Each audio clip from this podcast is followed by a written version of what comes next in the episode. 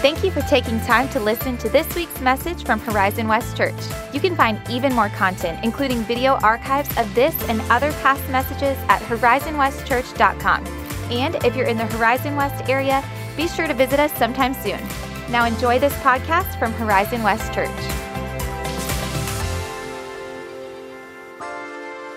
So, whenever you think about hashtag blessed, did God know the timing of that series and the timing of this virus? Yes, He did. And somehow, some way, He knew there was something that Jesus said in those Beatitudes that maybe we need to hear right now. And I'm just going to be real honest with you and very open and transparent this morning. Uh, you know, what do you, what do you say to, to take all the fear away? What do you do to take all the fear away? And the, the answer is, uh, I don't know what you can say and do to take all fear away. I know where to go, I know who to turn to.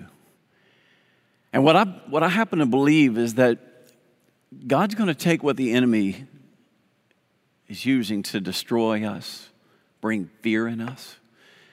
And God's going to do something, build something amazing in this. I think He's going to bring beauty from ashes. I think He's going to restore what the locust devoured. If I could take the the claims of the Old Testament and those beautiful prophecies. So I'm, I'm trusting that this is a season for us to draw close, really close. And today, it's kind of a cool day. It's a special day. Let, let me explain what I mean by that. That we are the church and we're all over the world. Let me welcome those of you that worship at Horizon West. Let me welcome those of you that worship at John Young. And let me welcome those of you that worship at any of our other, whether it's a Spanish service or Portuguese service, or those that worship with us regularly, but you live somewhere in the U.S. or even somewhere in the world. Can I just tell you thank you for being a part of this today? Thank you for joining us. And thank you for being the body of Christ, literally all over the world. So I, I, I thought about the beatitude for this day. And it's this one Blessed are the merciful, for they shall receive mercy. If you've got a, a, Bible, you want to open it, or if you've got a phone that's not being used to stream, go to Matthew chapter 5. Matthew chapter 5. While you're doing that, let me tell you, at this moment, there are over 4,000 devices that are streaming what's happening in this moment. I, th- I think that's amazing. So, wherever you are, give, give Him praise. Thank Him for that response and that connectedness. We don't know how many each of those devices represent, but I'm sure often more than one. I just think it's amazing. So, Jesus said, Blessed are the merciful, for they shall receive mercy.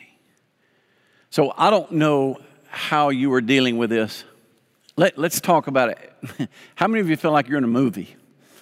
And, and at some point, you know, the movie's going to end, or, or you're in a dream. Because the truth is, we're, we're walking through something we've never walked through.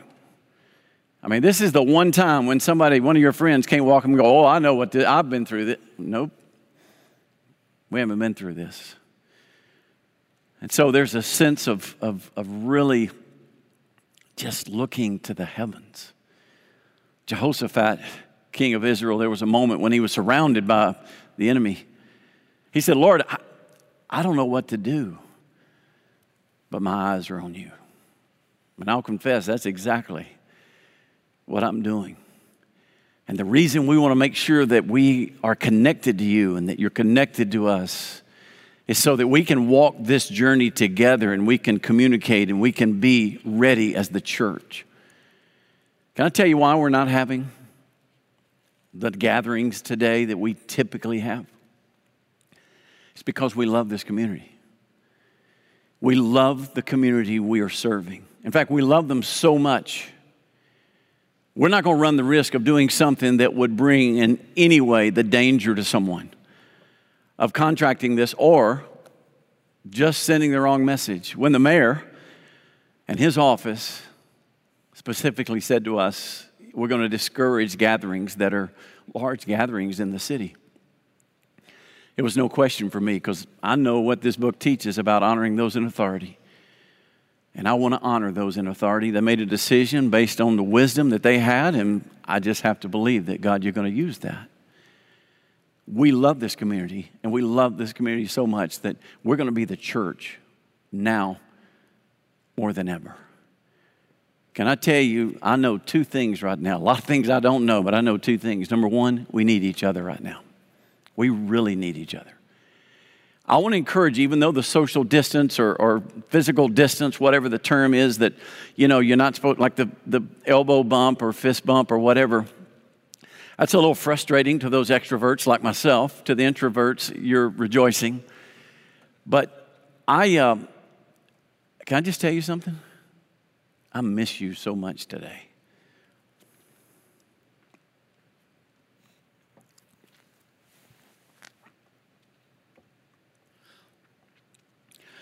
to look around in this room and uh, I know what would normally be happening right now. It's not happening. And I'd be lying if I sat here and said, Oh, this is no problem at all. No problem at all. No, it is a problem. You know why? Because I need you. I want to see you. The scripture says we need each other. And he says, Don't forsake the assembling of yourselves together as the manner of some. This is Hebrews chapter 10. And even more so as you see the day approaching. And I, I just believe that verse means that in these days we need each other. So I want to encourage you make sure we stay connected. Make sure as a life group, or make sure in your family, or make sure even among your friends. Our family's getting together tonight just to hang out. I think this is a season we really need each other. The second thing is our community, our community needs us. I know these are, these are strange times and, and all that, but you know what? It's a great time to be a church. It's a great time to hold up hope and peace and hold up something that represents the opposite of fear trust. And so I'll pray that this will be a season, this church will see incredible things happen. And the community and those who live around us will notice, man, what's, what's the deal with them? How come they have so much peace? How come they're walking through this this way? It's because we know somebody in high places. His name is Jesus. And he said, I've got you. I'm going to walk with you. I will never leave you or forsake you. What an awesome promise. So now let me turn to maybe a third thing that I believe. Maybe this is a time to do some stuff in us.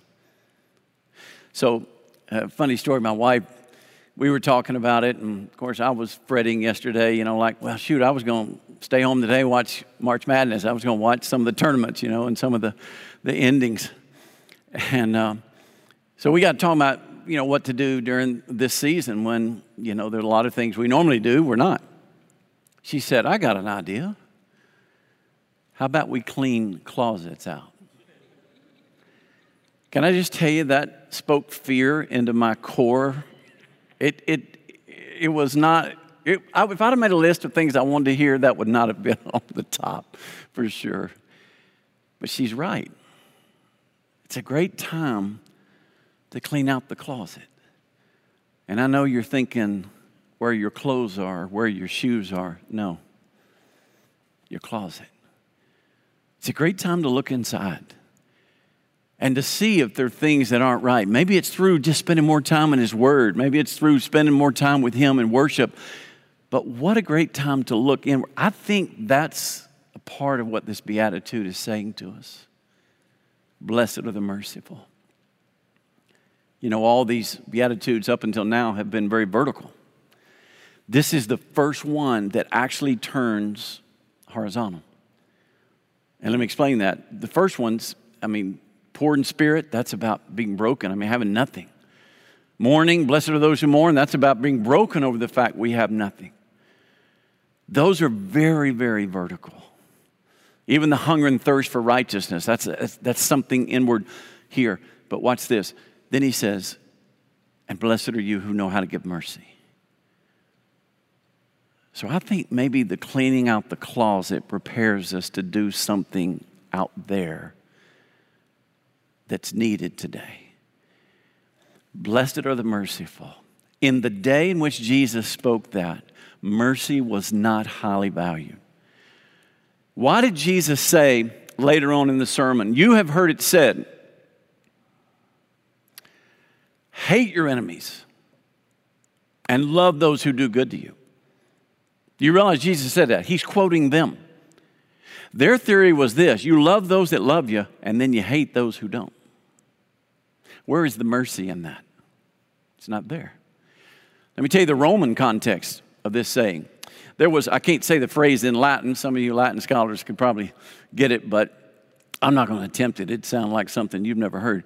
It is the statement that allows a man or a father to give thumbs up and let a child live or thumbs down and a child dies. Did you realize that? In the Roman culture of this day, that is the time period of the Gospel of Matthew, the father had the right, every time a child was born in his family, to either give thumbs up, he lives, or thumbs down, he dies. And oftentimes it would be thumbs down. Even had that with a slave. If you owned a slave in the Roman Empire and that slave did something you didn't like, what'd you do? They died. And unfortunately, husbands had the right to dismiss a woman with a thumbs up or thumbs down. It wasn't immediate death or anything, but it was definitely a culture that didn't understand what mercy was all about. So if you got something to write down things. I mean, hopefully you're, you're where you can, maybe sitting at the kitchen table, maybe you're in the family room and you've got a place to write or your iPad or your phone, your notes. I, I want, you to, I want you to think about this. Mercy is an attitude that gives us, or excuse me, that doesn't give us what we deserve. Mercy is an attitude that doesn't give us what we deserve. Okay, now the reason I want to make sure you understand it is that mercy is the attitude, grace is the gift of giving us what we don't deserve. So let me back up and, and explain it just a minute. Mercy would be when we should be punished, when we should have thumbs down from our Creator, but He doesn't. Grace is a gift that comes out of mercy when the Creator goes, I got a gift for you, you're not going to believe. In fact, let me, let me show you. Best way I know how to explain it. Danny mentioned that we have ushers prepared to come to your house. We have pastors ready to come. What if I showed up at your house right now? It'd be kind of cool, wouldn't it? Teleport, show up at somebody's house. If I show up at your house, the act of me coming to your house, making the drive from here at John Young to your house, that is mercy. I'm doing what you don't deserve and what I probably would never do, but I'm doing it out of an attitude. Then I walked to your door and said, Not Amazon delivery. I'm not going to take a picture and send you a text. I hand you this. The gift is grace. So, mercy and grace are not the same thing. Mercy is the attitude and the context, grace is the gift the gift of forgiveness. So, my act of showing up at your house is mercy. My handing you this gift is grace. And so, salvation, which is dependent upon grace, comes from a heart, a merciful God. And, and by the way, don't interpret for a moment that in giving mercy you make your own salvation sure. No, you don't. Your salvation is not made sure by anything you do. It's not your works, it's His. It's receiving what He's already done. So that's the difference in mercy and in grace and our salvation. God is a merciful God. So here's the question How in the world can we be merciful? Because it's a challenge. Because we live in a culture of this. we want to we want to get revenge. One of my favorite stories, an umpire who called a lot of leagues was on the way to a game. He was running a bit late and he had to get there and he got stopped for speeding. Police officer walks up to the window and says, "Sir, you know how you know you're speeding?" yes, sir, Mr. Officer. I know I was. I'm trying to get to a ball game. I'm an umpire, and I'm just trying to get there. I just kind of get a little mercy. And the officer said, uh, no, you, you were speeding, and so I need to give you this ticket. And he gives him the ticket. As a poetic irony would have it, about two weeks later, that umpire's calling a game and that policeman is playing with his squad. And so the, here they are. They walk up, and the policeman steps up over the plate, looks at the umpire, and all of a sudden it dawns on him. And the umpire says, You know who I am? And the police officer said, Yes, sir, I do. And the umpire said, You better swing at everything. You better swing at everything. What does that mean? You're not getting any mercy here because you didn't give me any mercy. That's the world we live in. So, how do we become merciful? Number one, understand who you are. You are a person who would not be where you are today if it weren't for the mercy of God. It's just simple as that. You have received mercy. Don't ever forget that. As I often say, you see a turtle on a fence post, he had help. We have a saying around here don't wake up on third base and think you hit a triple. You had help. God has been merciful to you. Real, remember that. David Platt, one of my dear friends, when I was interviewing with a committee candidates for the president of IMB, I, will never forget his interview. He started every sentence with this by the mercy of God. By the mercy of God. Can I just remind you everything you have by the mercy of God? Everything you are by the mercy of God. Remember that. Secondly, understand them, the person you're having trouble giving mercy. It could be an individual, it could be family, community, I mean, what, the world, whatever. Republicans, Democrats, something, whatever. Remember to see them as God sees them. And let me explain what I mean by that. As a young pastor, I remember starting out, and there were certain people that just seemed out to get me. I mean, there were people that just, they were, man, they were ornery. And I remember struggling with them. And there was one in particular, a 70 year old deacon. He voted no on everything. And I really thought it was a personal issue against me. And I'm, i was just having trouble praying for him. I was having trouble being his pastor. There wasn't any mercy. I remember inviting him to go to lunch with me one day, and I'll never forget this. I went to lunch with that man, and that man began to weep and tell me his story. All of a sudden, I saw behind that behavior and that attitude that I was so resistant to, I saw behind it, and there was a world of hurt. You might be surprised what's behind some of the folks we struggle giving mercy to. And can I just remind us all this is a very tense time? It's a very tense time. I'm not going to shame social media. My goodness, it's how we are able to do this today. But be careful.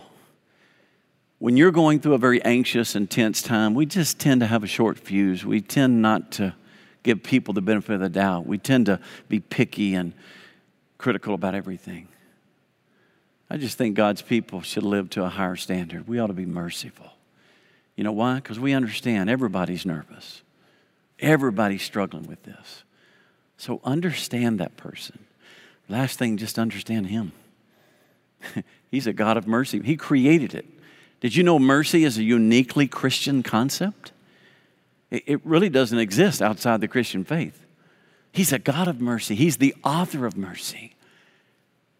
And when you remember these three things about yourself, about that person, about Him, then you're able to give mercy. And so the second part of this, the promise is what? They shall receive mercy. So when you're merciful, when we're understanding, when we move to meet needs, when we care for people, when we're able to let things go, what happens to us? We receive mercy. Now, let me make sure you understand quickly that doesn't mean you receive the mercy of God for your salvation. That's already done. It's just that you ought to live out some kind of indication that you've received mercy, and the best indication I know is to give mercy because then you receive more. It's almost like the moment you are merciful to somebody, it unleashes the mercy you've already been given through your salvation. And it just absolutely opens the door for God to bless. So he says, when you're able to be merciful, you're going to receive mercy. A lot of people will interpret this as being you'll receive mercy from people. I think there's a meaning. I think a possible meaning, that is a possible meaning. That may be a secondary application of this. But I just think grammatically, and, and I think in terms of exegesis, the most natural way to understand this is you receive his mercy. And I think that is one of the most incredible thoughts. That when I'm able to give mercy, I receive it. And when I can't give mercy, when I don't see people in need, when I'm just all about me, what happens? I build a prison for myself. I allow a toxin just to flow through my veins. I, I, I allow this incredible, horrible lens through which I look at the world, and everything changes. But the moment I give mercy, everything changes. So let me give you a couple examples Uh, as we close. One example is a parable Jesus told. It's a parable called the unmerciful servant. Kind of a nice title, right? If you've got your Bible, go to Matthew, the Gospel of Matthew, chapter 18. There's this story that comes from a question. Simon Peter walks up to Jesus and said, Jesus, how many times we got to forgive somebody? I, sure wish I could see everybody because I'd want to ask you how many of you have ever asked the question, how many times do I have to forgive them? So let me represent us all. I've done that. So, how many times do I have to forgive that person? Simon Peter asked, you know what Jesus said? 70 times 7. Now, why did he pick that number? Because Simon Peter said seven. Simon Peter thought he was being very gracious. According to most ritual or most law and the teaching of the rabbis, three times was all you had to forgive somebody. He thought, I'll be generous and pick seven. Lord, is it seven times? And Jesus looked at him and said, No, it's 70 times seven, which is, by the way, forever. The number seven meaning completion, eternity. 70 times seven meaning forever. So, did I just say you have to forgive somebody forever? Yep. And I didn't say that. Jesus said it. And then he tells this story. He said, There's this master. He said, The kingdom of heaven is like, here we go with the kingdom of God idea. This is so cool. In my kingdom, he said, it's like this there is a, uh, a landowner, and he's got servants working for him. Okay? And one of his servants, and you want to make sure you notice this. If you're in Matthew 18, one of his servants, verse 24, owed him 10,000 talents. Okay? So the owner was really upset with him. He basically said, Take his wife and children, all that he had, and payments to be made, everything, and you locked him up. And this servant said, He begged the Lord. He begged him. He fell on his knees, imploring, Have patience with me. I'll pay you everything. And so, out of pity, the master of that servant released him and forgave him the debt. Now, watch this. A man owed him how many? 10,000 talents. He was forgiven the debt. Now, that guy who was forgiven a debt of 10,000 talents, now turns around and goes to a brother who owes him. And this is what happens. He goes, seizes one of his fellow servants who owed him a hundred denarii. I'm going to give you the equivalents in just a minute. A hundred denarii. Grabbed him. Pay me what you owe. And his servant, fellow servant, fell down and pleaded with him. Have patience. I will pay you. And what did this other servant do? He refused. He went and put him in prison until he should pay the debt. And when his fellow servants saw what had taken place, they reported back to the master, to the owner. Not good. They were the whistleblowers. Master, here's what he did. And when the master summoned him, he said, You wicked servant, I forgave you all that debt because you pleaded with me. And this is the key verse. And should not you have had mercy on your fellow servant as I had mercy on you? And in anger, his master delivered him to the jailers until he should pay all his debt. So also my heavenly Father will do to every one of you who do not forgive your brother from your heart. So, in other words, here's a beautiful story that's an example to us of how mercy works. Because forgiveness is the gift, but it comes from a heart of mercy. So the brother said, Hey, you owe me. How much did he owe him? Well, according to the scripture, it says that he owed him, him 100 denarii. Okay, let me do the equivalent amount of money today. Are you ready? $400. Write down $400. That's what that guy owed him. $400. What did he do? He choked him, threw him in prison until he paid everything. Now, how much did that guy who threw his brother into prison, how much did he owe the owner? Well, the text says 10,000 talents. You want to know what the number is? You're not going to believe it. Write it down 643 million. 643 million. Compared to what? $400. So, what was Jesus trying to say? Here's what he's trying to say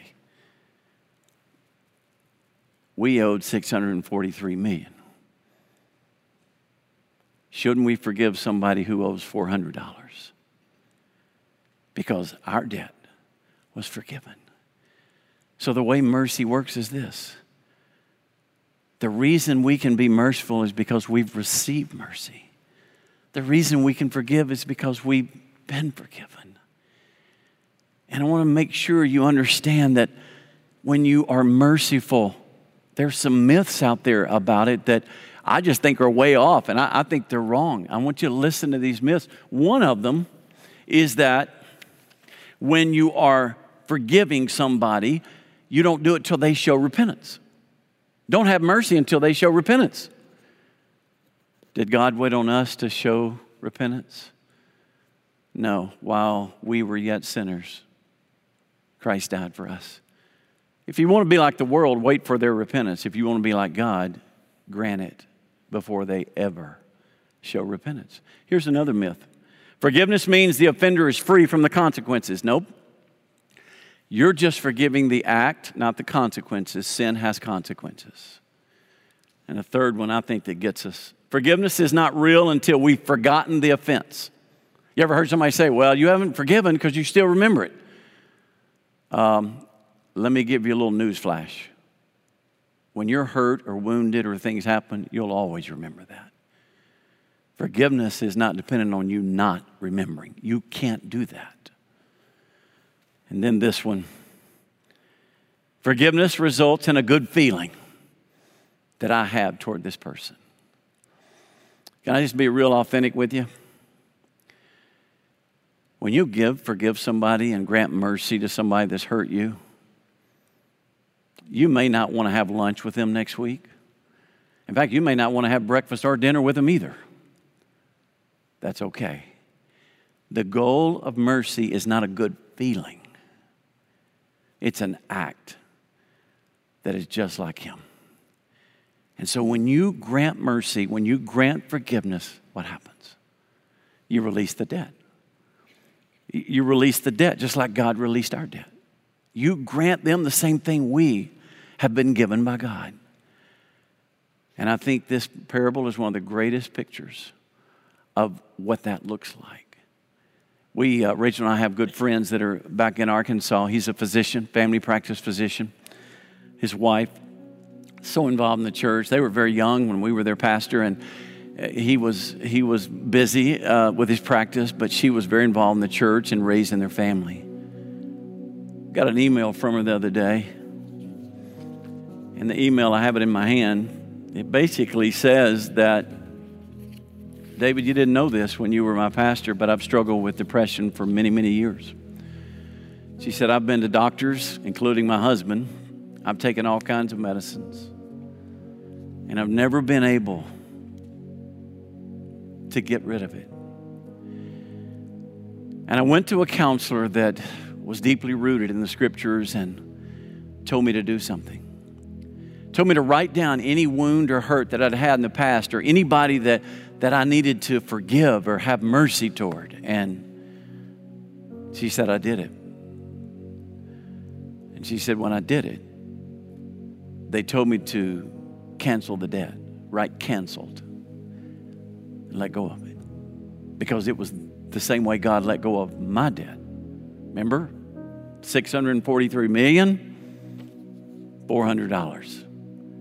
And don't think that I'm pointing to Danny sitting on. He doesn't owe me $400. I would have already gotten the $400. But remember this when she forgave, when she granted mercy, she writes in her email, the depression went away. It was gone. She said, It is the most life changing thing I've ever done. So maybe Jesus really knew what he was talking about. When we are merciful, something happens.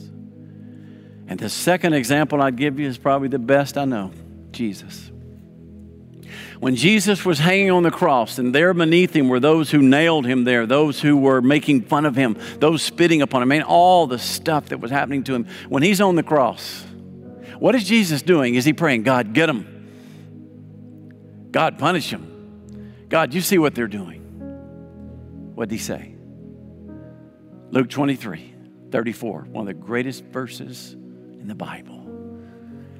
Father, forgive them. They don't know what they're doing.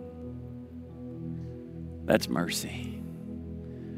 That is a wonderful thing called mercy. So I want to ask is there somebody that you need to be merciful toward? And mercy isn't just about forgiveness, it's about meeting needs. Mercy tends to move to need. But I've found a lot of times it's a lot easier to go and meet a need than it is to forgive somebody.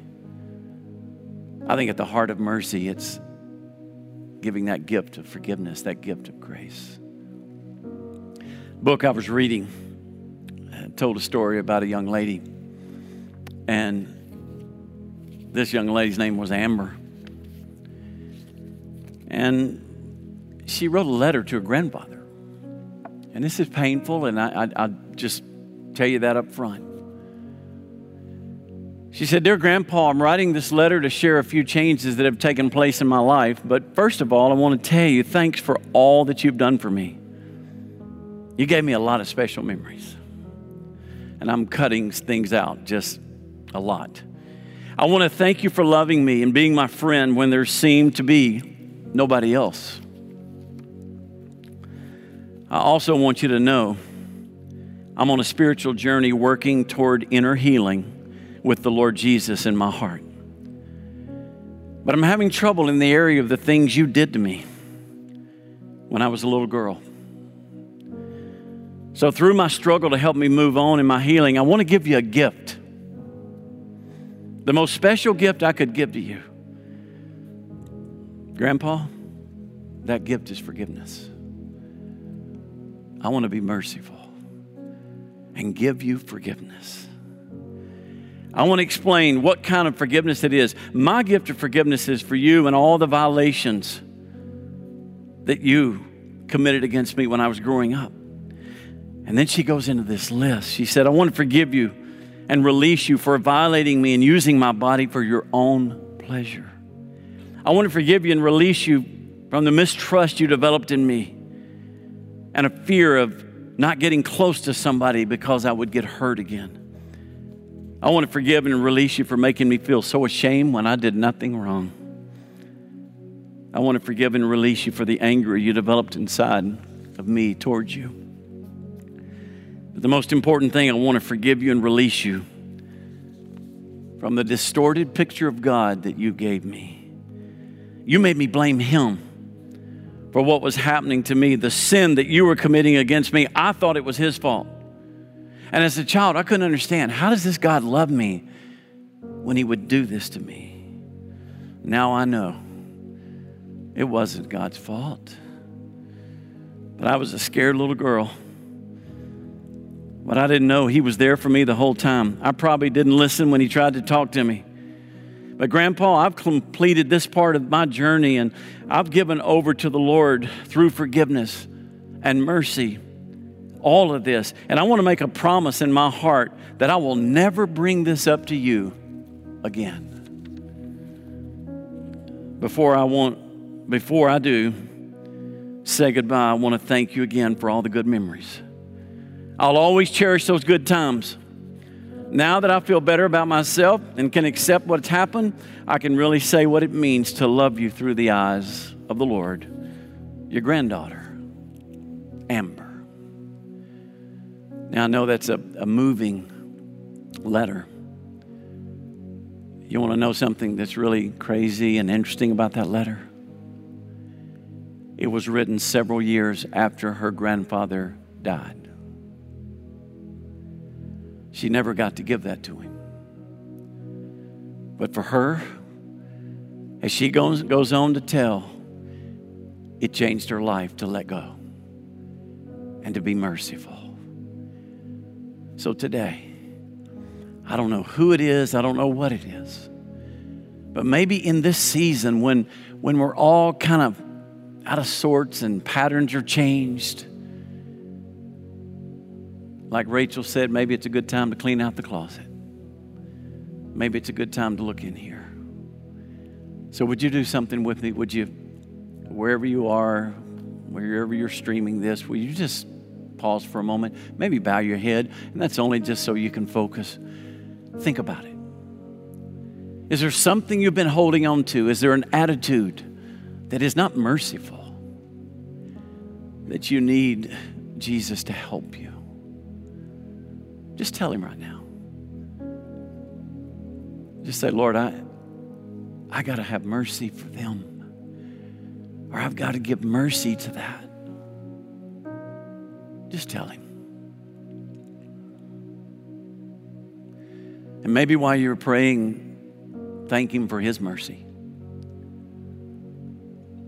The most important thing you could do is receive his gift of mercy today.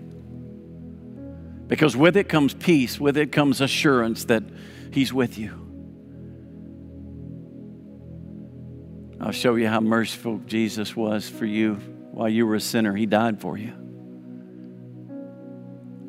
And God so loved the world that He gave His only begotten Son. That's you. He gave His Son so that you could believe and in believing have everlasting life. He didn't give Jesus because we deserved it. He gave Jesus because God is a God of mercy. And if you've never received that gift, it changes everything. Then it enables you to be merciful.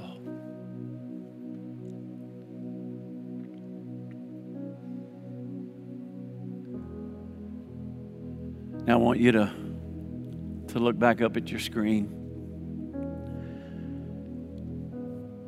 We are here to talk, to have conversation. And though we're not meeting all together physically today, we're together. And the reason we need each other is to help each other with stuff like this, to walk with each other to freedom, to come to a place where we have been merciful and therefore we receive mercy. Please reach out if there's something that we can help you with. We got a great counseling center that can help you walk through some of these really difficult things that you're having trouble letting go of. Got a team of pastors here, got a team of folks that just love you. And we just want you to know today we do love you. And that's why I want to close this service with something pretty special. So the team is out here. Come on up, guys. On the way in this morning, I, I played this song and in my truck. I probably played it way too loud, which I typically do. But I sang along with this because it's my prayer for you today. It's what I want to say over you today. It's a song that was written actually just a few weeks ago by Kari Jobe, her husband, Cody Carnes. Also, it was written at Elevation. So some of the worship leaders there were involved, and the pastor was involved and they recorded it just a few weeks ago live at Elevation. And the, and the song is simple. Kari says, We just pressed into the Lord, and the Lord just overwhelmed us with his presence. And this is what we heard him saying The Lord bless you The Lord keep you. The Lord calls his face to shine upon you. God is for you. May he grant you his favor to your children and to your children's children. Thanks again for listening to the Horizon West Church podcast. If you were inspired or encouraged by something you heard today, share it with a friend. For more information like our service times, location, and other info, be sure to visit us online at horizonwestchurch.com. Have a great week.